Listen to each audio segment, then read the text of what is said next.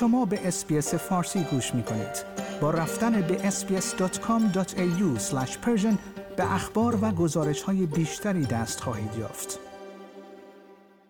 یک کارگروه دولت فدرال در استرالیا از یافته‌های خود درباره یک صنعت حساس نسبت به موضوع رقابت در کشور پرده برداشته است. نتایج اولیه یافته‌های این کارگروه حاکی از آن است که تهدید صرف رقابت نیز می‌تواند برای کاهش قیمت بلیت هواپیما در کشور کافی باشد. نرخ بلیت هواپیما در استرالیا هنگامی که توسط یک شرکت حمل و نقل انحصاری خدمات رسانی می‌شود، به طور متوسط سی و نه و شش دهم سنت در هر کیلومتر است. عددی که در صورت حضور رقیب دوم به بیست و هشت و دو دهم سنت در کیلومتر کاهش می‌یابد و با اضافه کردن یک رقیب سوم به نوزده و دو دهم سنت در هر کیلومتر کاهش می‌یابد. اندرو لی، دستیار وزیر رقابت، با ارائه یافته‌های اولیه یک کارگروه در حوزه رقابت که سال گذشته تشکیل شده است، گفت که رقابت فشار کاهشی قابل توجهی بر قیمت‌های هواپیما وارد می‌کند. آقای لی گفت فقدان رقابت در صنعت هوانوردی در کشور پهناوری مانند استرالیا که به شدت به پرواز برای اتصال شهرها و رسیدن به سایر نقاط جهان متکی است، مشکل ساز است.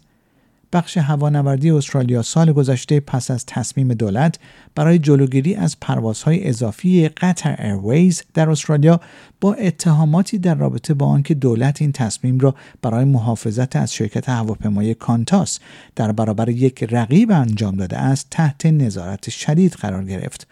دولت فدرال از آن زمان بررسی این صنعت از جمله رقابت پذیری آن را اعلام کرد که انتظار می‌رود نتایج آن تا اواسط سال منتشر شود.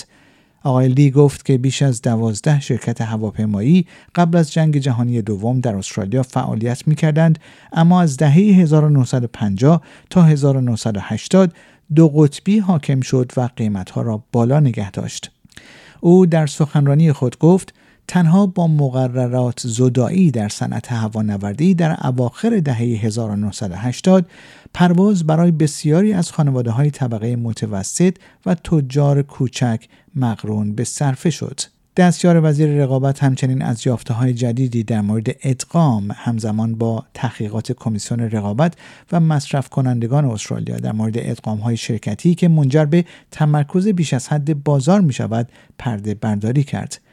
تجزیه و تحلیل ها نشان می دهد که این گونه ادغام ها در بین شرکت های بزرگتر بسیار متمرکز بوده و تقریباً دو سوم از آنها بدون اطلاع سازمان نظارت بر امور مصرف کنندگان اتفاق می افتد. هر سال حدود هزار تا هزار و پانصد ادغام در مقایسه با سیصد و سی موردی که ای سی سی سی در سیستم اطلاع رسانی داوطلبانه خود در نظر گرفته بود انجام می شد.